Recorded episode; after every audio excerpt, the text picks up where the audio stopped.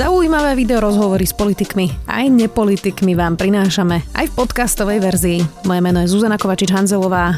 Vítajte pri relácii Rozhovory ZKH v audioverzii. Únia našla kompromis a Maďarsko a Polsko podporili rozpočet aj fond obnovy. Pôvodne návrhy vetovali, pretože európske peniaze boli podmienené fungovaním právneho štátu. Paradoxne všetky strany kompromis označujú za svoje víťazstvo. Smer tvrdí, že pre slovenskú diplomáciu je to obrovská prehra, pretože sme podrazili V4. Minister zahraničných vecí Korčok zase reagoval, že Smer SD ukázal, že sa lepšie cíti vo V4 ako v Európskej únii. Viac už s Tomášom Valašekom, predsedom výboru pre európske záležitosti. Vítajte. Ďakujem, dobrý deň.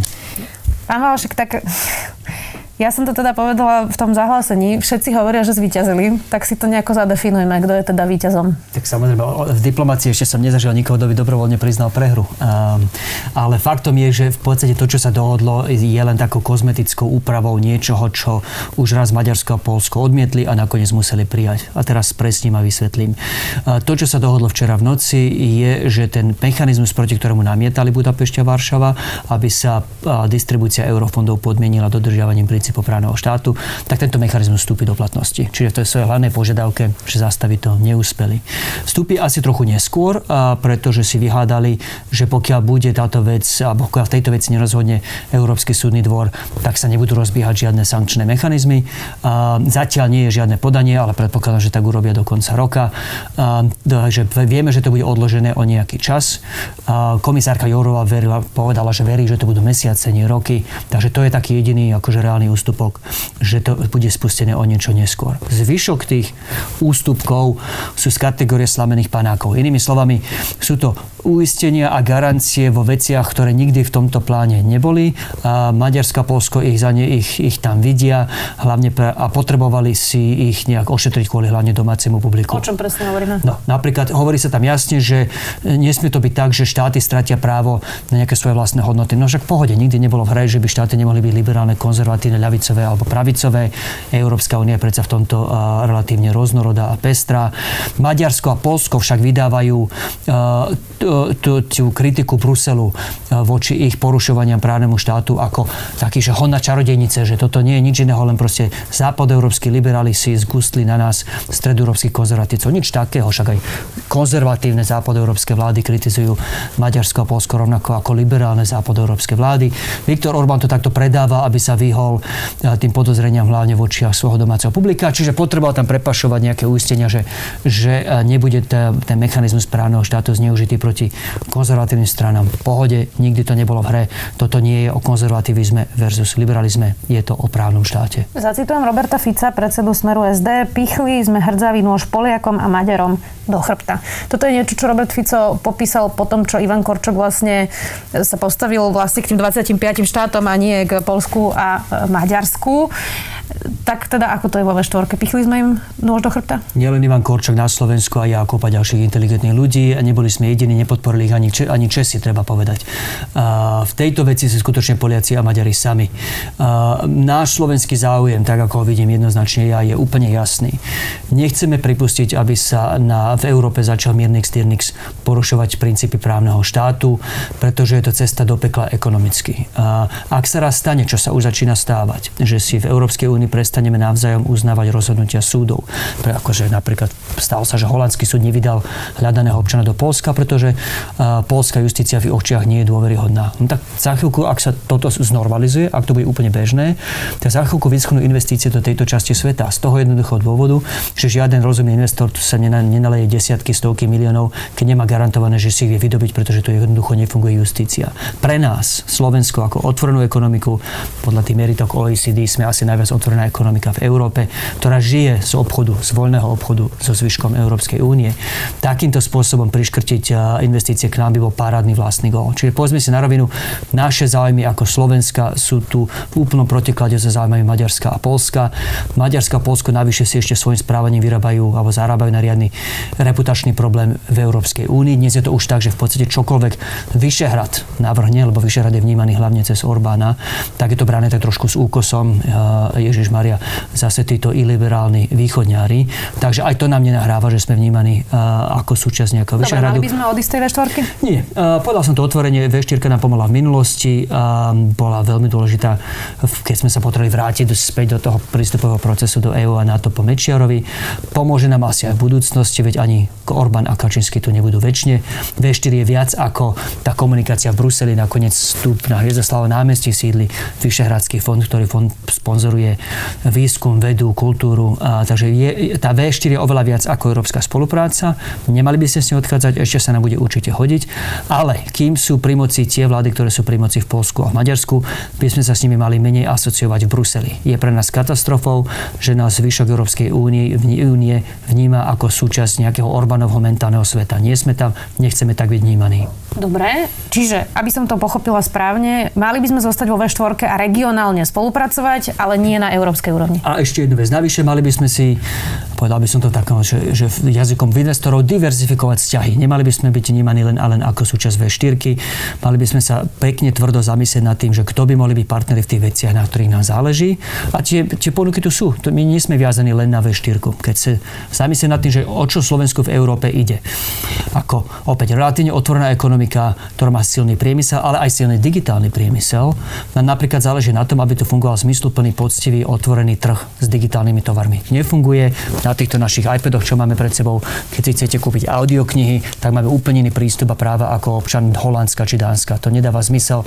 Je v našom záujme, aby trh s digitálnymi tovarmi fungoval čo najvoľnejšie. To by posunilo, rozšírilo to pole možností pre slovenské firmy, ktoré sú veľmi konkurencieschopné.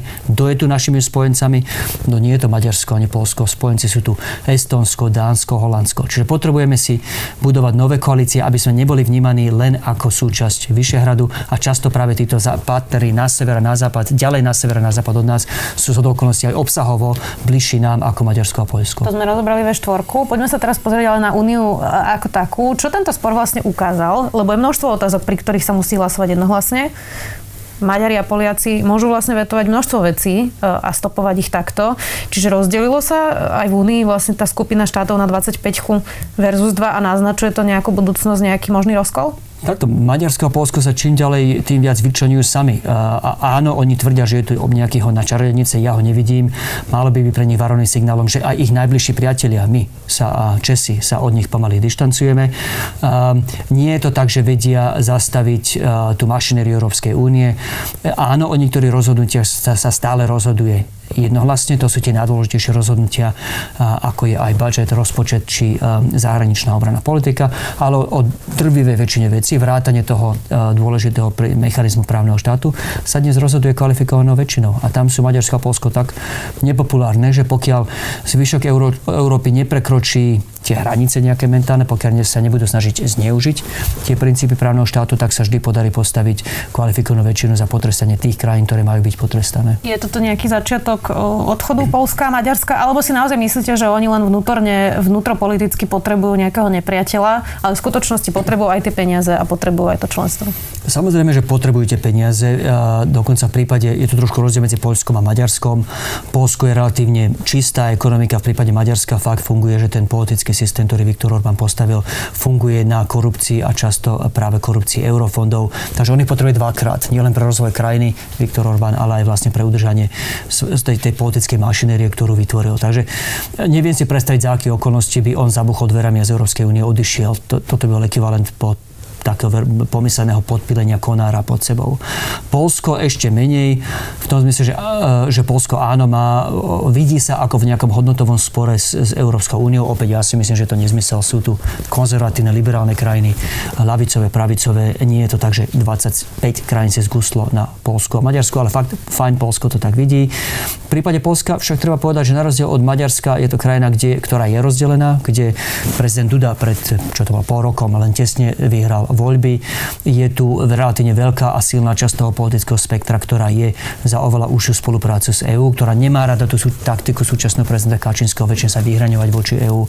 Čiže v prípade Polska nevylučujem aj nejaký politický obrad už aj v horizonte roku 2. V prípade Maďarska je to ťažšie vidieť. Na dlhšie. No, dlhšie.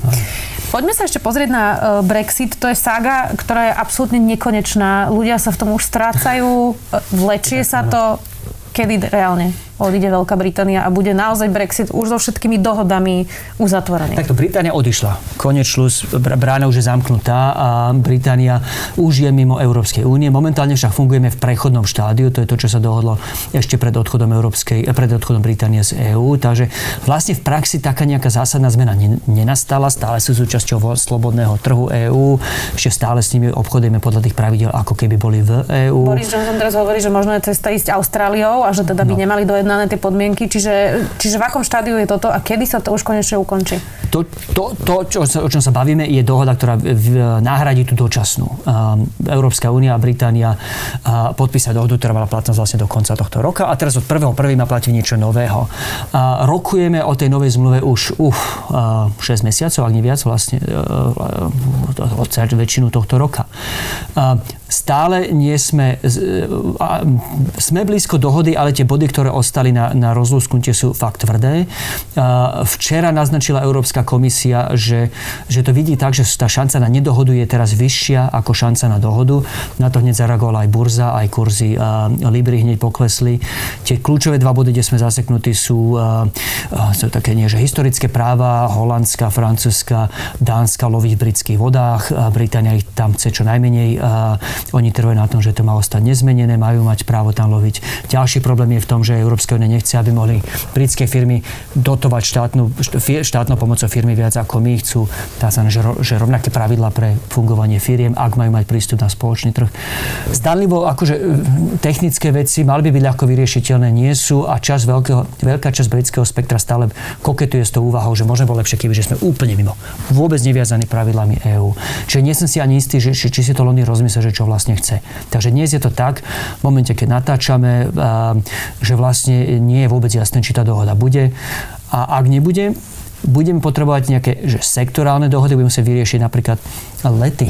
V momente, ak, ak vyprší dohoda, tá prechodná, ktorú sa riadíme, tak vlastne nie je možné lietať z Európy do Británia naspäť ale na, na ilustráciu 50% letov zo slovenských letisk sú do Británie. Teraz si viete predstaviť ten dopad na biznis bratislavského, košického, piešťanského iných letisk. A, takže budeme určite potrebovať rýchle nejaké malé sektorálne dohody a to, čo sa dnes udialo, tým aj skončím, je, že komisia zverejnila, že vlastne áno, celý čas sa pripravovali už aj nejaké núdzové plány, vrátanie plánu na reguláciu letov a leteckej dopravy a zdá sa, že je celkom slušná šanca, že nepôjdeme cestou veľkej dohody, ale len zachrániť tie malé oblasti spolupráce, kde sa dajú, nech nenastane úplne kolaps vzájomnej spolupráci. Nie je toto nekonečný príbeh? No nie, pretože má svoj, e, svoj jasný čas a dátum vypršania. Ako 1.1.2021 má nastúpiť buď nová zmluva, alebo nejaké mini zmluvičky, ktoré budú riešiť veci ako leteckú prepravu a iné. Ale isté je, že tá prechodná zmluva, väčšina tej prechodnej zmluvy vyprší. Aby som to ešte skomplikoval, nie všetko z nej vyprší. Napríklad práva slovenských a iných európskych občanov Británii, ktorí tam boli pred Brexitom a pred vypršaním tejto zmluvy budú naďalej chránené tou províziami tej prechodnej zmluvy, ale napríklad práva občanov, ktorí by prišli do Británie po 1.1.2021 už bude treba potom doriešiť asi nejakou novou zmluvou, ak nie sa teda nedohodneme na novej veľkej. Využijem, že sme tu po voľbách v USA a ešte sa dotknem aj tejto témy. Mali sme tu Ivana Korčoka, ktorý povedal, že zvolenie Joea Bidena je dobrá správa pre Európsku úniu a pre vzťahy Spojených štátov a Európskej únie. Položím vám rovnakú otázku ako jemu, aj keď teda nechcel na ňu ako diplomat odpovedať. E, vydýchli ste si, keď vyhral Joe Biden? Ja otvorene priznám, že áno. Veľmi, pretože ako, ne, ne, neidealizujeme si ani to tie vzťahy za Joe Bidena. Ako naďalej sa budeme uh, hádať o, o veciach ako, ako regulácia tých digitálnych obrov uh, Facebooku, Google, Amazonu a iných. Naďalej nám budú Spojené štáty vyčítať, že míňame málo na obranu a my budeme vyčítať, že, že geneticky modifikujú kurčatá a snažia sa im to predať. Akože naďalej sa budeme v niektorých týchto kľúčových veciach rozhádať ale vraciame sa späť tomu, čo by som nazval, že manažovanie bežných rozdielov a odvrátil sa možnosť, že, bude, že by sa manažovali úplný rozklad toho vzťahu. Lebo ja si fakt myslím, toto samozrejme sa nedá dokázať, ale ja si fakt myslím, že druhé volebné obdobie Donalda Trumpa bolo katastrofou. Ako všetko, čo o ňom vieme, e, naznačuje, že tento človek neverí v akékoľvek spojenectva. To nie je len o Európe. On má s výnimkou Izraela Sádskej Arábie vlastne skoro žiadnych kamarátov v tomto svete nevidí. Um, takže pre, ja fakt vychádzam z toho, že by bola dobrá šanca, 50-50 šanca, že ten človek by vytiahol Spojené štáty zo Severoatlantickej aliancie a tým faktom, tým pádom vlastne ukončil naše obrané záruky. Myslím si, že tie obchodné vojny, ktoré už teraz vedieme, tie tarify, čo Američania uvalili na ocel, hliník, vrajšie z národno-bezpečnostných príčin, ako keby nemecké, eh, nemeckých hliník a nemecké auta boli hrozbou pre obranu Spojených štátov. Nezmysel. Tak tieto obchodné vojny by pokračovali ešte ďalej, ešte vo väčšom. A fakt si myslím, že sme od odvratili jednu reálnu hrozbu rozkladu tých vzťahov. S Joeom Bidenom to nebude ľahké, ale aspoň vieme, s čím máme dočinenia. Predvídateľný partner. Áno, a také bežné, manažovanie bežných rozdielov, ako sme poznali aj za Obamu, aj za Clintona. Veď ten vzťah nikdy nebol idylický. My sme dva rôzne kontinenty s dvoma rôznymi sadami záujmov. Potvrdilo sa, že taký druh politiky, ako má Donald Trump, je iba jednorazový, pretože napríklad Viktor Orbán má naozaj ešte uh, už teda dlho moc a vyzerá, že ešte dlho bude mať, čiže uh, asi by bolo predčasné sa radovať, že toto nie je druh politiky, ktorý by bol úspešný uh, u voličov. Vôbec nič takého sa nepotvrdilo. Dokonca som si takmer istý, že keby nebola, nebol prišiel COVID, tak Donald Trump je znovu zvolený. A asi zase, aby sme uh, nemalovali, nevykresovať Donalda Trumpa ako úplného čerta. Ja mám s ním zásadné rozdiely, pomenoval som ich. Faktom je, že opatrenia, ktoré urobil v Spojených štátoch, škrty v daniach, v daňovom zaťažení, pomohli naštartovať ekonomiku. A nie len medzi tými najbohatšími, čo samozrejme bol, je pravdou, ale aj tí najchudobnejší začali dobiehať a rozdiely s tými, s tými strednými vrstami aj s tými bohatšími. Aj životná úroveň tých najchudobnejších Američanov rástla skoro 3-4% ročne. Čiže on, nebol akože čisté stelesne nezlá. Tento človek robil aj veľa dobrého a neby toho, že je COVID, napriek jeho komunikačnému štýlu, napriek jeho z mojej perspektívy šialenej zahraničnej politike, ktorá však väčšinu Američanov nezaujíma, nehlasujú za prezidenta kvôli zahraničnej politike, ani, ani my. A napriek tomu všetkom by bol asi, bol býval znovu zvolený, keby nebolo covidu. Takže ten jeho št- komunikačný štýl aj štýl politiky určite s ním neumrel a treba tiež povedať, že momentálne veci stoja tak, že Donald Trump je že úplne jasným lídrom republikánskej strany dovolí v roku 2024. Má tú stranu pod kontrolou, financovanie strany a sponzorov kontroly, ale, ale úplne nikto sa mu neodváži postaviť tých pár ľudí, čo sa mu postavilo boli vo voľbách následne zomletí, takže vlastne je celkom možné, že v roku 2024 bude späť. Treba povedať, že už bude mať 78 rokov. Uvidíme, ako to dopadne. Máme ešte poslednú otázku, ktorú sa pýtam všetkých politikov, ktorí si tu sadnú a v súvisí s COVID-19. Vakcína je teda už na dosah. Dáte sa zaočkovať, keď bude vakcína? Samozrejme, dal som to na Facebook a, a už tak nemusím to ani rozvádzať, ale ako spoločnosť nemáme šancu na, nejakú, na nejaké ekonomické zotavenie, pokiaľ nebudeme môcť dať dole tieto rúška, bezpečne sa proste stretávajú v reštauráciách a tak ďalej. Tie rúška nebudeme môcť dať dole bez toho, aby sme neskolabovali nemocnice, pokiaľ nebude mať nejaké veľké percento nás imunitu voči, voči tejto chorobe. Čiže ak niekomu záleží na Slovensku, ak nám záleží na nejakej zájomnej vzdialenej prosperite, mali by sme sa dať zaočkovať, to nie je vôbec komplikované. Ďakujem veľmi pekne, že ste si našli čas. Tomáš Valašek, predseda výboru pre európske záležitosti zo strany za ľudí. Ďakujem. Bolo mi potešením. Počúvali ste podcastovú verziu relácie Rozhovory ZKH. Už tradične nás nájdete na streamovacích službách, vo vašich domácich asistentoch, na Sme.sk, v sekcii Sme video a samozrejme aj na našom YouTube kanáli Denníka Sme. Ďakujeme.